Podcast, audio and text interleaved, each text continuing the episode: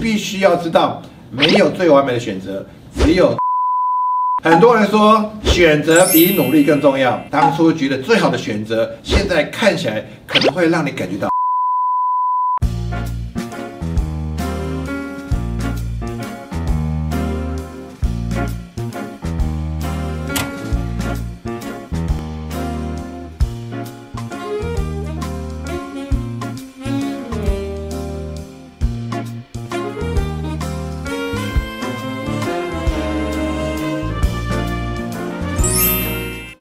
答案没有对错，只有好用或不好用。大家好，我是李成化，欢迎收看有趣的观点。人生是透过大大小小的选择所组成的。你还记得今天你自己做了多少个选择呢？你是选择提早出门来保持盈余呢，还是呢选择多睡五分钟来匆匆忙忙的？听起来提早出门会是一个明智的选择，对吧？但为什么我们很多时候呢总是选择多睡五分钟呢？其实呢，这跟你有没有去思考选择你的未来性是有关系的。很多的时候呢，我们看重的是选择这个当下，而不是可能被影响的未来。就以刚刚的例子来讲说，当你选择多睡五分钟的时候呢，就表示呢，你看重是当下立即性的满足，可能没有想到这样会让你接下来行程有所延误。当你开始意识到选择会对你人生的未来带来重大的影响的时候呢，你会不会想要有一个军师在你身边，随时来告诉你该选择 A 还是选择 B 呢？但是我要告诉。你的是，很多时候选择的本身不单只是一个选择项目而已，而是关于风险与机会的平衡。每一个选择都是一个机会，同时也伴随着风险。风险越高，你的回报就越大。当然，你需要去评估这个回报值不值得你去冒险。以下呢，我有四个在做选择的时候呢，可以依据这些步骤。好，第一个步骤呢，明确的目标。我想问你一下，你应该有坐过汽车吧？当我们在上车的时候呢，你会跟汽车司机跟他讲说，不要载我去车站。请问一下，那他要载去哪里？是不是他就开着车漫无目的的到处乱晃？因为你没有一个正确的目的地，所以这个时候呢，你就开启了你人生的漫游系统，去哪里？就你没法做选择，就是一直到处晃晃荡荡的。所以对你自己的目标很明确的时候呢，其实大多数的情况之下，你已经可以比别人更容易做出选择了。所以呢，明确的目标非常非常重要。哎，第二点就是收集资讯。对于你要做的选择，你有越多的了解，你会越容易去判断这些选择可能会为你带来的风险。所以能够在选择前收集越多的资讯是越好的。也就是说，你的参数越多的时候呢，你的精准度越高，你的风险就下降。比如说，我们去到一个陌生的城市，刚好中餐我要去找好吃的餐厅的时候呢，各位，如果那个评比有几万的评比都说好吃的时候，基本上呢，你踩雷的机会就已经很低了。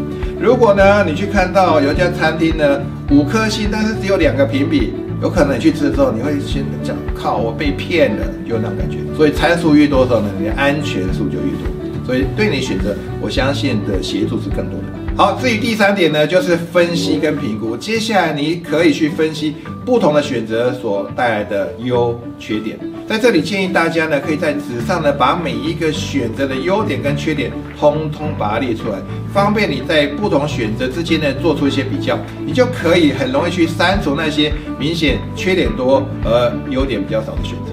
第四点就是最后呢，去相信你的直觉。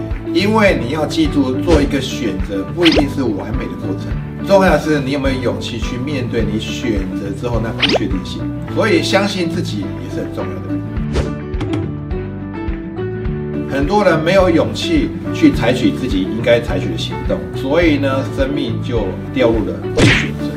举例来讲好了，你相信呢，一定有跟同事还是家族的人想说去哪里聚餐。这个时候呢，当有聚餐这个共识形成的时候，就会问第二个问题喽，举下，哎，我们晚上吃什么呢？很多时候你会讲什么？随便。所以呢，当一群人去到餐厅或去到火锅店在吃那些东西的时候呢，你心里就想说，靠，我就不喜欢吃这个。但是为什么你会落入这样的情境呢？是因为呢，你没有坚持，你没有去采取你该采取的行动，no！当你终于下定决心采取行动，做出选择之后呢，你可能会有很长一段时间必须要去等待这个选择的开花结果。而过程中，你也许会再度遇到另外一个选择，叫做坚持或者是放弃。人生就是一连串的选择，只要我们持续还在前进，更多的选择就会不断出现在我们的道路上。因此呢，对于每一个选择，你都有可能会因为更好的选择而放弃原先的决定。但只要你呢秉持着这上述的四个原则，相信呢你都可以持续做出对你最好的选择。我不能告诉你什么时候应该坚持，或者呢什么时候呢应该放弃，因为每一个人所掌握的资源跟能力。都不太一样，但我自己有一个超人的信念可以跟你分享，也就是四个字：永不放弃。听起来很鸡汤，等等，先别急着把它倒掉。很多人都说创业或投资都是该为自己设立一个停损点，比如说你创业多久还没有回本就要停止，或者呢你投资赔掉多少就要出场。但是对我来说呢，一旦设立了停损点，就代表着你给自己一条后路，它就像一种心理暗示，好像为自己即将到来的失败做好准备。所以我从来不会给自己设立这样的停损点，我只有成功，也只剩下成功。唯有如此，我们才能够毫无保留的去拼搏。不论你当初的选择是好或者是坏，你都可以有机会把这个选择把它做对。很多人说选择比努力更重要，但即使呢你已经在做了当下觉得最好的选择的时候呢，却可能随着时间的推移，或者是因为自身呢不断在成长，环境在做一些改变之后呢，当初觉得最好的选择，现在看起来可能会让你感觉到有些后悔。我们无法去预测未来，就像有一些人当初做了让你看似很吃亏的选择，但却在未来占到了便宜。比如你一定有听过啊，在家乡里面呢，某一个人考上大学选的科系，大家都跟他讲说，你选的科系选错了，那个是很冷门的科系。结果呢，经过数年之后呢，整个全球的大环境改变之后，那个科系竟然是最抢手的人才。所以到底哪一个选择是对的呢？是好是坏，谁知道呢？所以这边想跟大家分享的是，不论你的选择是否让你感到后悔，最重要的是。